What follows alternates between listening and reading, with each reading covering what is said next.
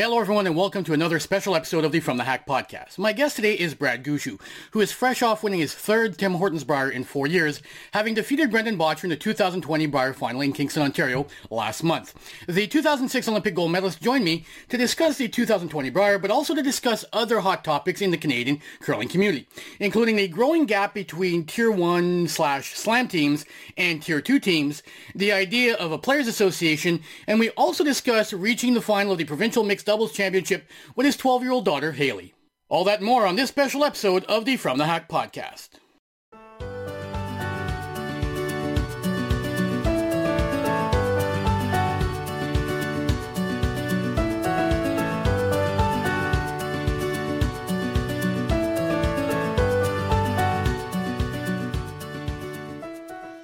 So before we get started, if you've ever wondered how they get those nice graphics into the ice at Grand Slams, at the World Championships, and at Nationals in Canada and the US, well, the answer is provided by Jet Ice, whose in-ice graphics from easy and textile logos to the world-famous Jet Ice Full House product are great ways for clubs to enhance the appearance of their ice and to generate much-needed additional sponsorship revenues.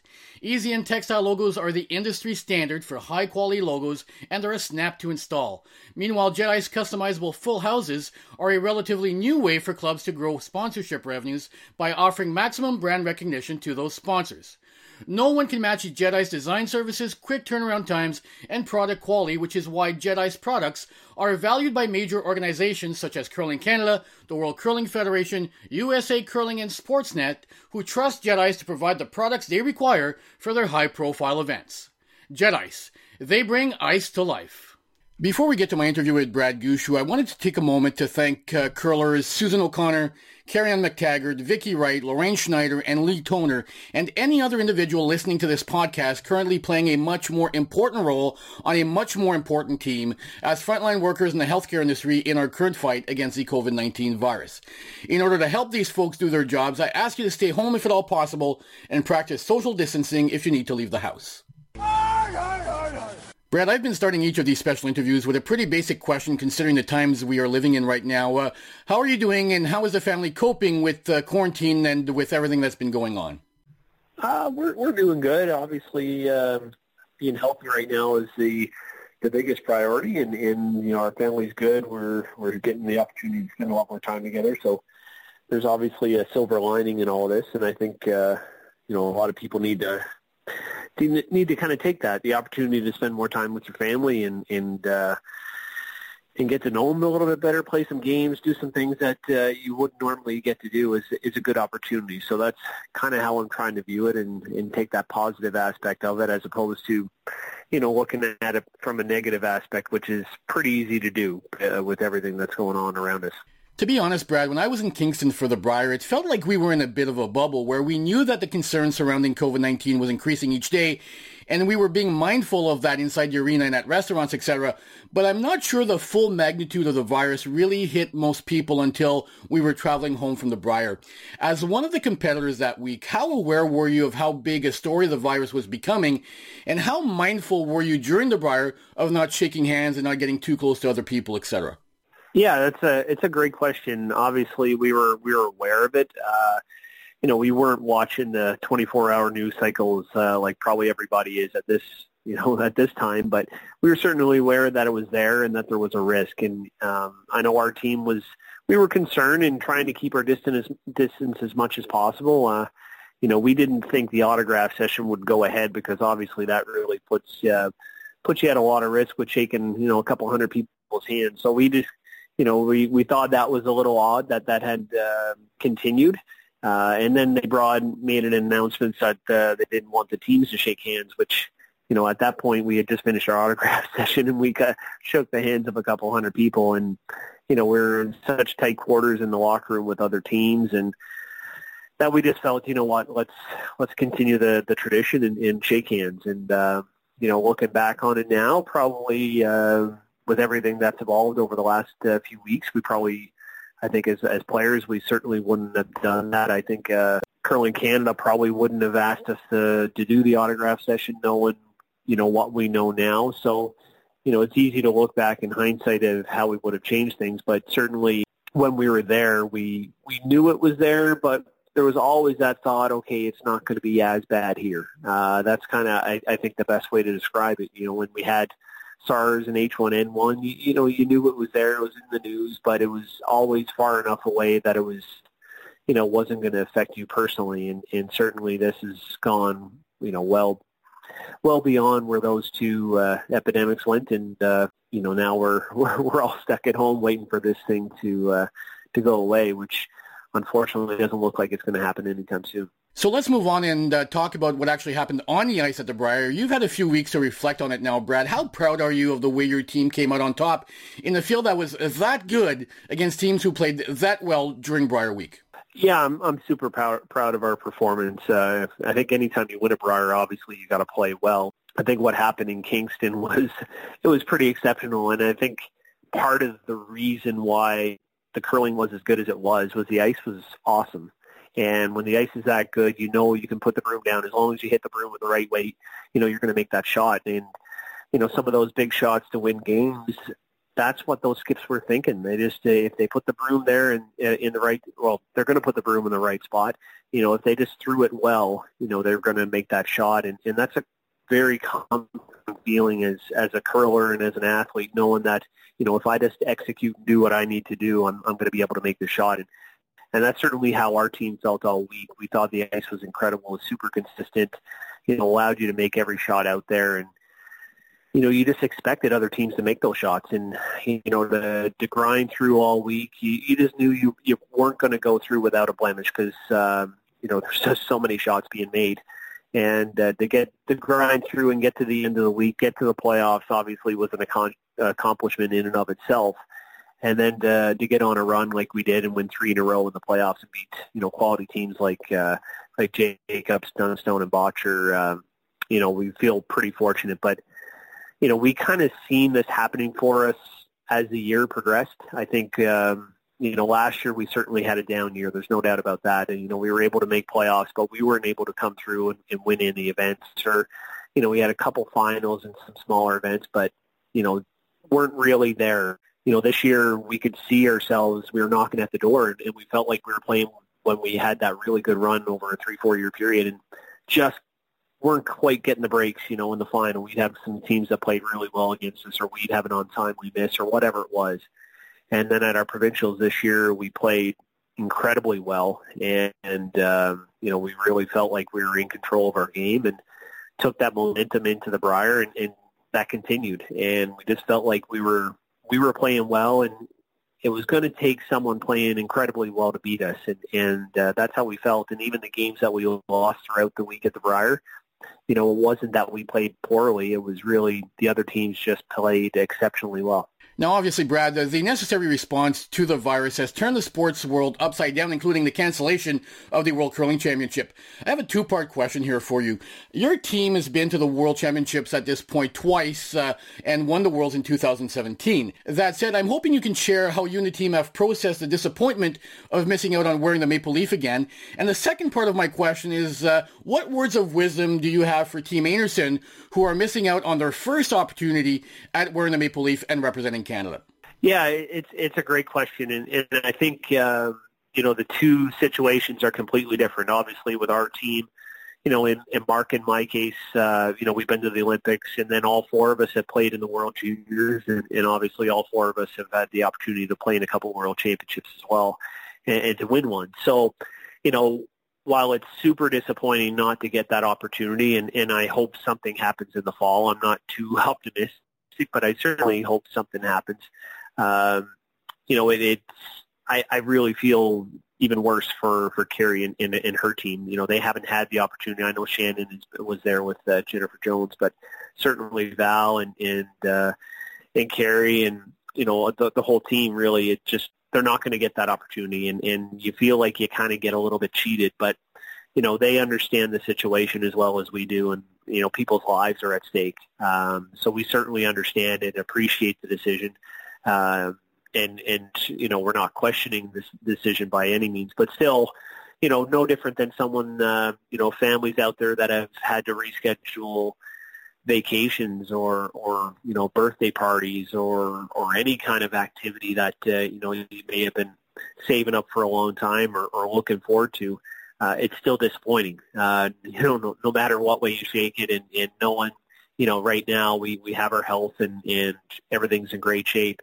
You know, it still feels bad. Um, so for us, I, I know we have that feeling. I can only imagine that Kerri and, and their team is probably even worse because they haven't had that opportunity, and it's so hard to get to a world championship representing Canada. Uh, it's it's so difficult because there's so many teams, and you know sometimes it's a once in a life, lifetime opportunity, and and our team has been blessed to to get that opportunity multiple times, but certainly Kerri and her team right now, this was their first time, and and uh, you know I feel bad for them, but hopefully, you know, both our teams and, and anybody really that was affected by this can, you know, pull some motivation from that and, and you know, try and get back there in the future. But, you know, it, it's just one of those situations where, you know, we got to be home and, and you got to do the self-distancing thing. And, and really, you know, every one of us out there is, is saving lives by, by following the orders of, of Health Canada and, and the officials around the world. So, you know, curling's a very small portion of that, but having said all that, it, it still kind of sucks. Brett, I want to take you back to the fall of 2016 for a moment. At that point, you were 10 years removed from winning a gold at the Olympics. You just uh, lost in the Brier final, and you were struggling with an injury that forced you to miss a couple of months of action early in the 2016-17 season.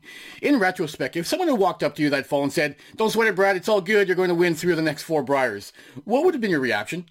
uh, I wouldn't have believed him because there was times during that eight months where I was dealing with that injury where I wasn't even sure I'd curl again. Um, you know, we couldn't couldn't find what the you know what the problem was or or how to treat it, and really that that went on for four or five months until you know I finally got some guidance and and stuck to the plan, and over a couple of weeks I could start to see some improvement, so that gave me some hope. And then really from that point on, it was probably three months before I even got onto the ice and when I got on the ice, I was still in a you know a, a fair bit of discomfort and in, in pain. Um, and if the Brier wasn't in St. John's in, in 2017, I wouldn't I wouldn't have played the rest of the year. I would have taken some more time to to get 100% recovered. But the Brier was in St. John's, and I didn't want to miss that. So we, uh, I decided to come back a little bit early and kind of play through the discomfort and the pain. And, and we had a great team around us. Um, you know, at the Brier that year, we had our massage therapist, our physiotherapist that treated me before and after every game. You know, we were probably an hour, hour and a half before and after each game, making sure that I was either ready to play or recovering from that game to be ready to play for the next. And then that continued on into the World Championships. So it was a it was a grind that season to get through, and I think the fact that I did play through kind of caused that injury to linger, you know, much longer than than what it should, and still even to this day, it, you know, there's some sometimes that it uh, it gets a little tight on me and, and uh, a little uncomfortable. You know, the pain is is not anywhere near where it was, but certainly there's at times some discomfort. But I've been able to manage it and work around it. But I think if I had the opportunity to recover over that full year, I think I could have got it back where you know, I could have put it in the rearview mirror, but having the Brier in St. John's, uh, you know, that was that was a special event for me, and I wanted to be there and, and uh, you know, to, to pull that one out after how I felt in the fall was uh, was something I'm pretty proud of. Your decision to play through the pain that season certainly worked out well and provided one of the best moments in Canadian curling history when you made that draw to win the Brier final and the crowd in St. John's went absolutely nuts. Yeah, and and and, and throughout the week, really, um, you know, anytime we made a, a huge shot or certainly a game-winning shot, and I, had to make a bunch throughout that week. I, I I think there's probably four or five that I that I had to make on my final shot, and and those roars each time were were incredible. And uh, certainly the after the last one, I don't remember it all. I just remember as embracing the guys and kind of you know celebrating it. But certainly the roar, you know, it continued for minutes after. I don't know if it had the same intensity as right when that shot was made, but you know, we were we left the the arena I think around 1:30. The final probably ended 10:30 or something like that, and and there were still a couple thousand people at the patch waiting for us, and people outside trying to get in, but it was full. Like it was just it was incredible the the way the the city and the province kind of got around us. Uh, and and the country for that matter. I think uh, I think a lot of people wanted to see us finish that one off and, and uh, to do it and see the the way it was appreciated and, and celebrated after was pretty awesome. One of the points you made in the media scrum uh, following the uh, the 2020 Brier final in Kingston was that amongst the uh, the happiest people in the country after your victory was uh, would be the uh, men's teams in Newfoundland and Labrador, who would now get a chance uh, to compete for uh, a spot in the Brier at provincials next year. Now that your team was qualified for the Brier as Team Canada. Now, there's at least one team, Aaron Sluchinski's team, which is based in Alberta, that has announced it will take advantage of the birthright rule to come and challenge for the Newfoundland Labrador Tankard and a spot in the Brier in your absence. What do you make of the birthright rule, Brad? Uh, it certainly seems to have created unintended loopholes where teams can be created without breaking or stretching any rules, really, and qualify for the Brier in the province where just about none of the team resides. A case in point, that this year at the Brier, Bryan Cochrane's team representing PEI, uh, who I believe only had one player that currently resides in PEI playing on the team. Yeah, I, I, I would like to see, you know, a, a rewording or revamping of it. I, I certainly don't blame someone like Bryan Cochrane's team or, or Aaron Sluchinski's team. Um, for for doing what they're doing. I think they're certainly following the rules that are set, and uh, you can't blame those teams. I think if I was in their situation, I'd be doing the exact same thing, and and uh, hopefully, you know, they can get together and, and with in consultation with some players, uh, really figure out a rule that's going to be fair and makes sense because you know we we don't want to be limiting ourselves as Canadians to you know pure geography when we're trying to compete against you know, teams from other countries that are essentially professional athletes and training 100% in the sport of curling with government funding behind them. Uh, we don't want to be putting ourselves at a huge disadvantage. So if we can allow ourselves to create better teams, and I think that that's why the birthright rule came into play is, you know, to give yourself another option of, of a player that might make your team a little bit better, but doesn't necessarily live in the province, but maybe from the province. So you know, I understood why that was brought into play, and and I didn't disagree with it at the time. I just don't like how it's kind of evolved, and maybe that's just a byproduct that we're going to have to accept to accommodate some of those other situations that you know it seems to make more sense. All right, Brad, I got to ask you: Were you more nervous in the Brier final or in the provincial mixed doubles final, playing on a team with your 12-year-old daughter Haley? Yeah, I was much more nervous in the mixed doubles final with my daughter. Uh, you know, I was as a father, I was really nervous for her. I was also nervous for myself. I didn't want her to let her down, and you know, everybody that I I kind of talked to about that uh, event and certainly that game, where I really felt like I was, you know, a third of a player, you know, a third of a father, and then a third of a you know sports psychologist slash coach. Um, you know, it was really having a whole lot of different hats on during that game. Obviously, I was trying to trying to make my shots and, and put her in some situations where she'd have some easier shots. And then I was also trying to, you know, coach her and, and give her opportunities to learn in that situation. And then obviously trying to help her cope with the situation. There's, uh, you know, she was nervous and wanted to play well as well. And, and uh, you know, I was trying to give her, you know, a few skills that I've learned over the years to, to kind of help her through that moment. And, you know, we played so good. It really came down to one shot. Um, she had a draw against four, and she let go. I thought it was close. I actually started to sweep it, and, and it ended up sliding too far, and we gave up a steal. I think we were up two with the hammer at that point. So um, that was kind of the one one end that got away with us. We we both missed a couple shots early in the end, and we're digging to get out of it. And uh, but I was at 12 years old, having never really played in a, a curling competition before, and then to get thrown in uh, to a mixed doubles against you know a bunch of adults uh, I thought she played so good, and and certainly, you know, many of my most proud moments. She made a draw of the four-foot in in a game that you know a must win game for us. That uh, you know, still was probably the highlight of my year, to be honest. Even with the Brier, I was just so proud of her, and, and I was so nervous when the rock was coming down, and luckily I swept it right, and she, she threw it perfect and and made it. It was that was a very cool moment. And, and I think any parent out there knows, you know, what I'm, what I'm talking about. You have so much pride and so much, you know, uh, all those emotions get magnified so much when your, you know, your offspring is, is involved. And uh, then when you got to throw yourself in there, you still have the normal nerves as well. So, it was it was fun, a lot of fun, and, and hopefully we get to do it again. Hopefully we could actually finish it off and, and maybe get to a national championship. Now, in hindsight, you know, we were kind of talking about it. If we had won that game, we still wouldn't have been able to go to the uh, to the nationals because that was canceled as well. So, you know, not uh, not the worst thing that could happen, but certainly a great learning experience for her and, and also for me. I you know I just uh, I had a ton of fun that week, and I was so proud of her. All right, we've got a lot more coming up with Brad Gushue, but first, a quick word from one of our sponsors. If you're looking to buy some new curling equipment, look no further than Hardline. They offer premium curling equipment that is a choice of the world's top curlers. Whether it's the U.S. Olympic gold medalist Team Shuster or Women's Olympic gold medalist Sweden's Team Hasselborg, or how about the top Canadian teams, Brier Champs Team Cooey, Team Gushue, Team Jacobs, Team Carruthers, and World Champions Team Edin and Team Tirinzoni. Hardline's new composite broom, the Hybrid Helium, is the lightest composite broom on the market, and it's perfect for beginners. Hardline also offers a full range of equipment to get you playing your best, including shoes, apparel, and the Pro Slide delivery aid designed by Reid Carruthers. Visit their website at www.hardlinecurling.com and join the revolution.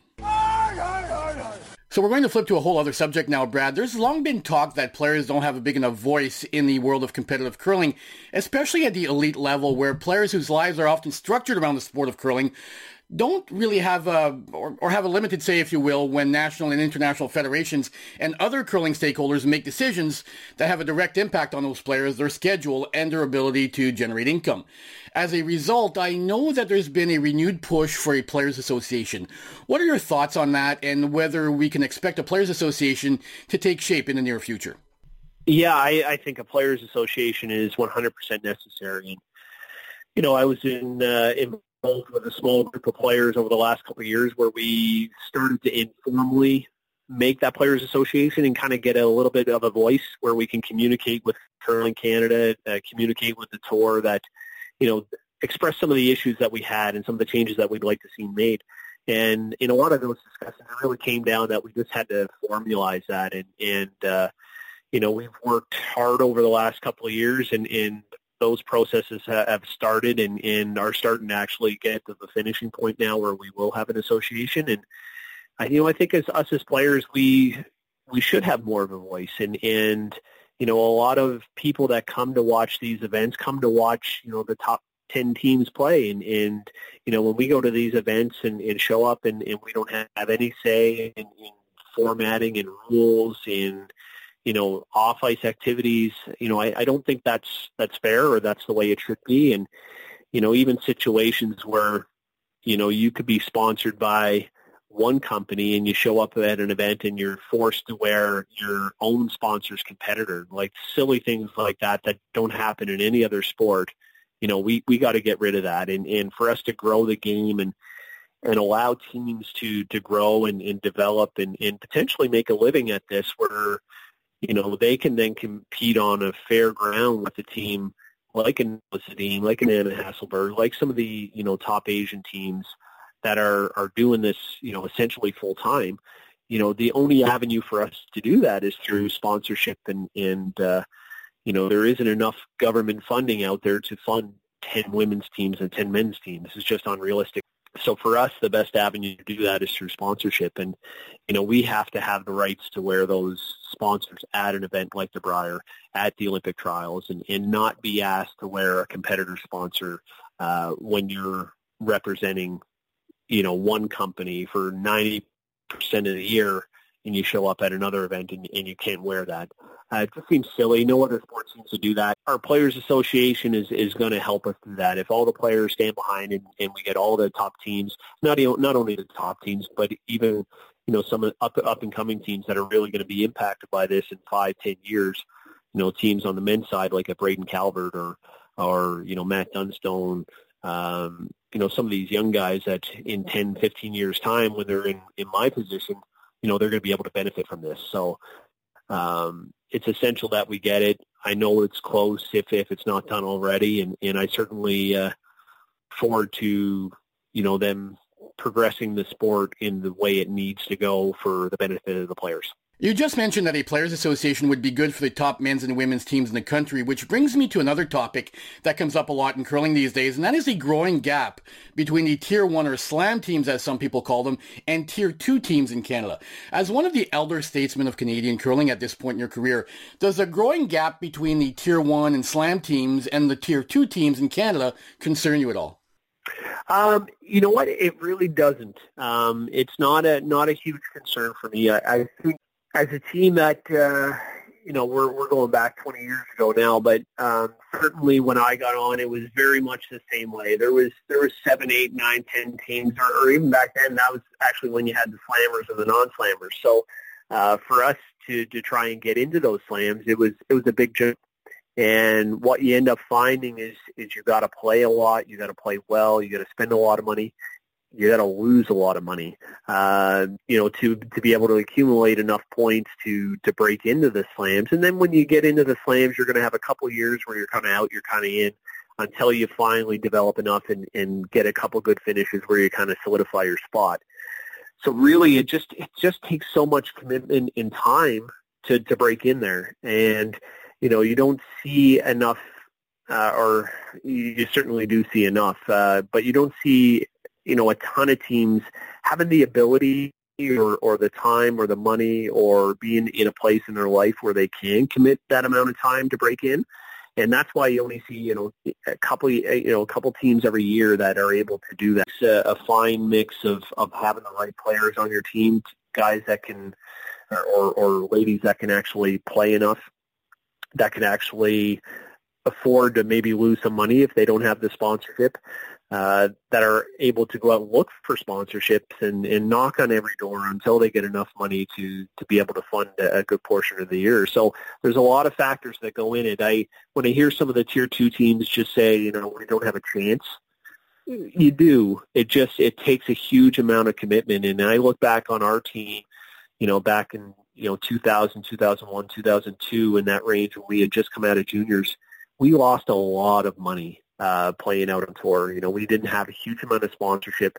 Uh, we were playing out of Newfoundland. So we still had you know huge flight bills and travel bills that uh, that we had to cover, but we wanted to break into it, and, and it really wasn't until I think the Players Championship in 2005 really when we we lost the final and we earned enough points that we were going to be solidly in the slams and from that point on and from that point we you know we've we've been there ever since but before that we got to the point where we are in and out in and out in and out. Um but we just we didn't make any money uh leading up to that point. And and it just takes a lot of time a lot of commitment. And and I think they're the teams that have been able to break through and do that um you know and Matt Dunstone uh you know Bottcher, even a couple of years ago if if you look at what he did when he first came out you know, he had kind of one good year where he you know, surprised everybody, but then had a really, you know, a, a couple of years where, you know, they were borderline in the slams, and then finally got Darren Moulding and their team formed, and now they're one of the best in the country.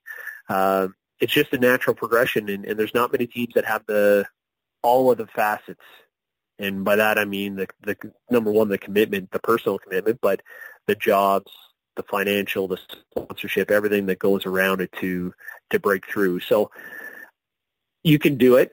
It just takes a lot. And, and really, if, if you're going to do that, you have to do that even when you get into the slams because it's just not good enough to get into the slams. Like everybody wants to get in. You want to be one of the top five teams in the world. And, and the level of commitment that a team like Jacobs or Cookie or us or Bottcher has is, and beyond that level, like that's what we're doing day after day after day. So a team that's say 20th in the world, if they're not willing to do that to get into the top 15 or 16 to make the slams, you know, they're they really don't have much of a chance to then break, go further and break into that top five. Many in the Canadian curling community will also argue that one of the main reasons for the growing gap between the Tier 1 teams and the rest of the teams in Canada is that the top 30 players in the country are essentially all playing on the same seven or eight teams, both on the men's side and the women's side. Whereas a generation ago, most of the elite players skipped their own teams. These days, you have talented players such as Kaitlyn Lawes, Brett Gallant, and Jocelyn Peterman, who've all had great success as skips at the junior level, now spending the prime of their careers playing third or front end. Yeah, and and that's fair. And uh, you know, Geoff did a Facebook Live last night, and someone asked him if did he ever, you know, does he want to go off and skip his own team or or play a different position? And you know, from his perspective, he he'd rather be a lead on on one of the top teams in the country as opposed to being the skip of the 10th best team in the country. And I think a lot of people feel that way. And I think, you know, that stigma where he always had to skip a team to be really recognized has gone away. Um, you know, everybody realizes now that on the top teams, it takes a lead through skip. Like you have to be a really, really good player to be on a top five team. It's not a matter of hiding your weak player at, at a lead or second position. That doesn't happen anymore. And I think it's just kind of the evolution of the game where, you know, 20 years ago, yeah, there was always one, maybe even two weaker guys, but, uh, you know, the, the game now with the five rock rule, you have to be so, so good. You know, the other side of it too is, is it's a bit cyclical, cyclical where, you know, there's a lot of teams out there similar age right now, and I think you're to you're starting to see it. Um, and certainly, I think in the next trials, you will see it where you're going to see the Dunstone and the Bottchers. And you know, after that, you know, myself and Koe and McEwen are starting to get a little bit older. You might see, you know, some other guys, and I mentioned Braden Calwell is is another young guy that you, you could think of, and, Tyler Tardi, uh, who you'll see break in and you know, you get all those guys in that same sort of, uh, you know, 20 to 26, 27 uh, window in, in 10 years time to see those kind of, you know, funnel through. So it's a little bit cyclical in that nature, but I think the biggest part is people respect leads and seconds a whole lot more than what they did when I first started playing. And, uh, you know, it was always the weaker player played lead or second. That's not the case anymore because – you know, we look at our success this year and when, when we've had really, really good events, it's when Geoff's been playing really good and setting us up because it makes Brett's shots easier and, and it goes right on down the line. You know, if, if you have a lead that's not putting the rocks in position, it makes it really, really hard. And, and the same for the second stone. And, you know, one of the reasons, and, and by no means, they're all great players and they all had a great year, but if you look at J- Team Jacobs this year, um, you know, EJ was phenomenal this year in, in the way he played, and, and they had a really dominant year because of that. Now, it also helps that Ryan Harnden played really well, and Marc Kennedy did, and so did Brad. But but EJ, you know, was was certainly one area you can look at when you look at the stats in each one of the events that they played. He was always number one, and that obviously has an impact, you know, throughout the lineup. So each position is super important, and I think we've gotten away from hiding your weaker players, and and that's going to continue. I think uh, you know on the women's side, I think you you've seen that when when Kerri formed her team a couple of years ago. You know, she really just went out and looked for good players, and you know they happened to be skips or or I think in all in that case they were all skips, but they all realized the same thing that we did that being on a winning team is much better than skipping the 10th best team in the country. Uh, and they've formed an, incredible team and, and, you know, arguably one of the best in, in the country. So I think we're getting to that point, and that's why you're going to see fewer and fewer teams in that smaller, in that top tier, I guess, because the top players are going to start to go together a little bit more. And, you know, from other teams' standpoints, as players who want to get better, you know, it's tough to break into, but it's it's certainly doable. And that's why, you know, going back to your other question about tier two, you know, I think that they can break into that. It's just, you know, individually is, is maybe the better way to break into it uh, than as a team. If you go out and sh- show that, you know, you're a shooter and you can sweep and you can judge, you could be a good team player, you know, those top teams are then going to open their eyes and, and maybe pull you into that, that smaller group of players. I'm curious as to what you thought of all the lineup changes mid-cycle this season, Brad. That you don't typically get this big of a number of turnovers uh, two years into the cycle, especially not on elite teams like Koe on the men's side and Homan on the women's side. Were you at all surprised by the changes on those teams and others? No, I wasn't surprised. Now, with you know, I can't really speak to each one of the moves, but I what I can speak to because you know our teams have made moves mid-cycle before, and and I could speak to kind of the thought process behind what ours was, and, and just let's assume that theirs was was fairly similar. Really, what it comes down to when you get to the to this point in the cycle, you really have to look forward and say, you know, as this team is constructed right now, can we be successful and win the trials? And, and in most cases, I think they probably could say, yeah, we could if everything went right. But you have to look at it from a perspective, you know what, if we went there and had our B game, are, are we going to give ourselves a chance? And if those teams in that situation say, you know what, probably not, I think that's when you want to look and say, you know what, if we make a change, will that change give us a better chance to win in, in two years' time? So that's kind of how we always looked at it when we made those changes mid-cycle. It just we, you know, if everything goes right, yes, you can win, but you don't want to go into a, a big event like a Brier or Scotties or, or in particular the trials, thinking or knowing that you have to have all four of your players playing their best to to have a chance. So I think in, in the situation this year with all the teams that shook up, they probably had that conversation where, you know what, we don't feel like our, our B game is going to be competitive.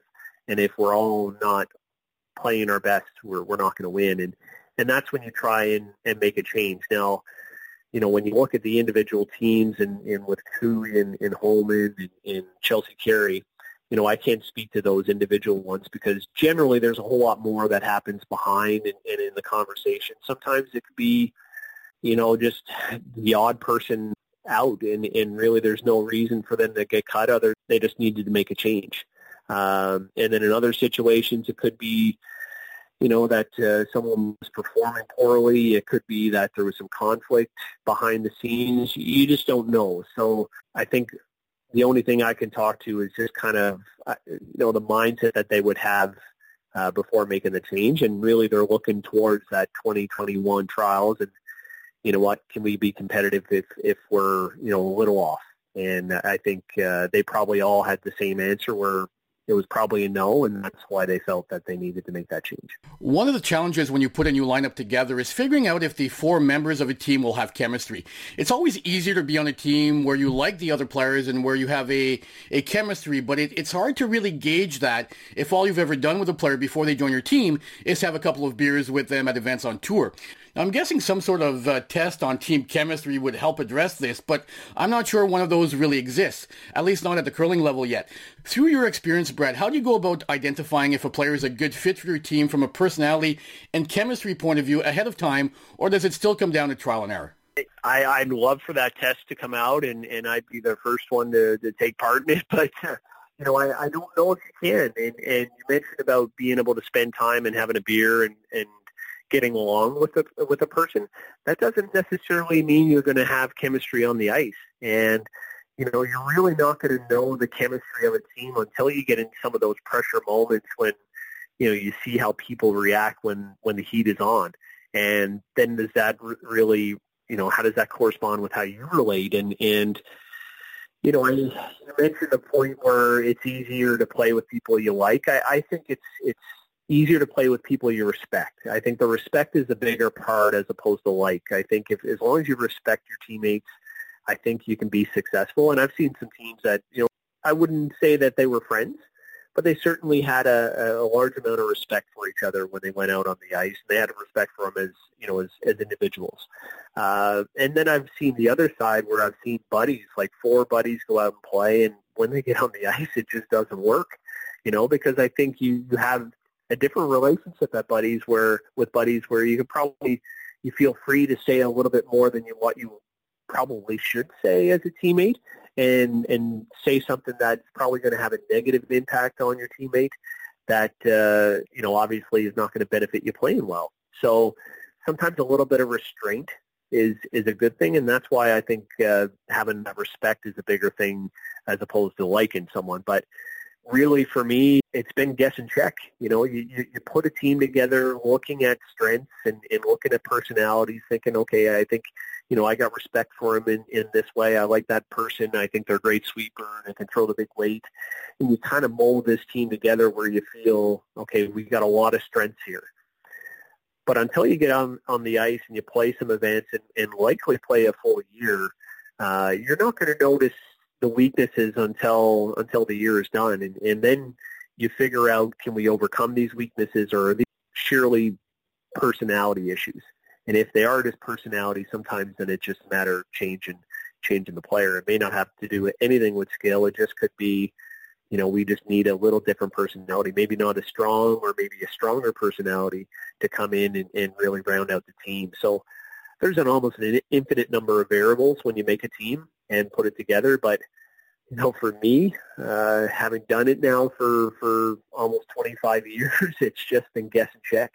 You know, you you, you bring someone in and and you think they'll fit in, and and you really don't know until they get in the situation.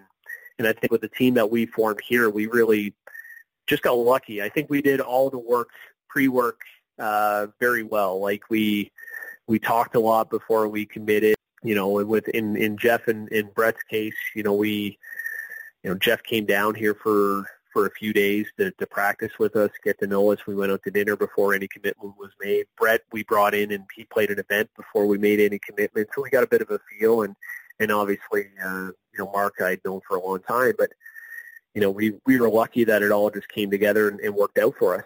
And uh, so I'm not I'm not surprised there's some shakeups, and and certainly I think you know every team is doing that guess and check because I don't think there's been a uh, a test or a, a real model that is 100% foolproof. And finally, Brad, one of the things I've been trying to do in these special episodes during the quarantine is to ask my guests about their side hustles, or when curling is a side hustle, I ask them about their main profession. In your case, I wanted to ask you about being a franchisee with Orangetheory Fitness. Yeah, so I'm I am a franchisee with Orangetheory Fitness. Uh, myself and Mark Nichols are uh, and uh, we have another partner, Andy Pratt, here in St. John's. Uh, so we currently have one studio open. We're in the process of opening a second studio. Uh, but I'm also partners with Mark Dacey and Matt Harris uh, with a couple studios in Halifax and, and hopefully another one opening uh, you know, in the not too distant future. So, you know, all in all, when it's all said and done, I'll, I'll be partners in, in five of them. I, I love the business. Uh, you know, I do the workouts you know, I, I, I think it's it's just a great program and, and something I truly enjoy. And you know, I was in the food business for a while, and and I, I just felt that uh, you know this aligned more with how I act and how I believe, and and uh, you know, I just thought the whole product was something that I could personally embrace. And, and when you get behind something like that as a as an entrepreneur, it makes it a whole lot easier to sell that and, and to to grow that business when you believe in it. And, and this is certainly a, I, some, something I certainly do believe in. And, uh, you know, we're excited to, to get the second one open, but obviously we got to get past this whole situation we're in right now with, with COVID-19. But uh, we are excited to to have that second one coming and, and uh, you know, here in St. John. And that does it for another special episode of the From the Hack podcast. Keep your eyes on our Twitter and Facebook pages for updates on who our upcoming guests will be. In the meantime, stay safe everyone and don't forget to wash your hands. I'm Frank Rock and this is From the Hack.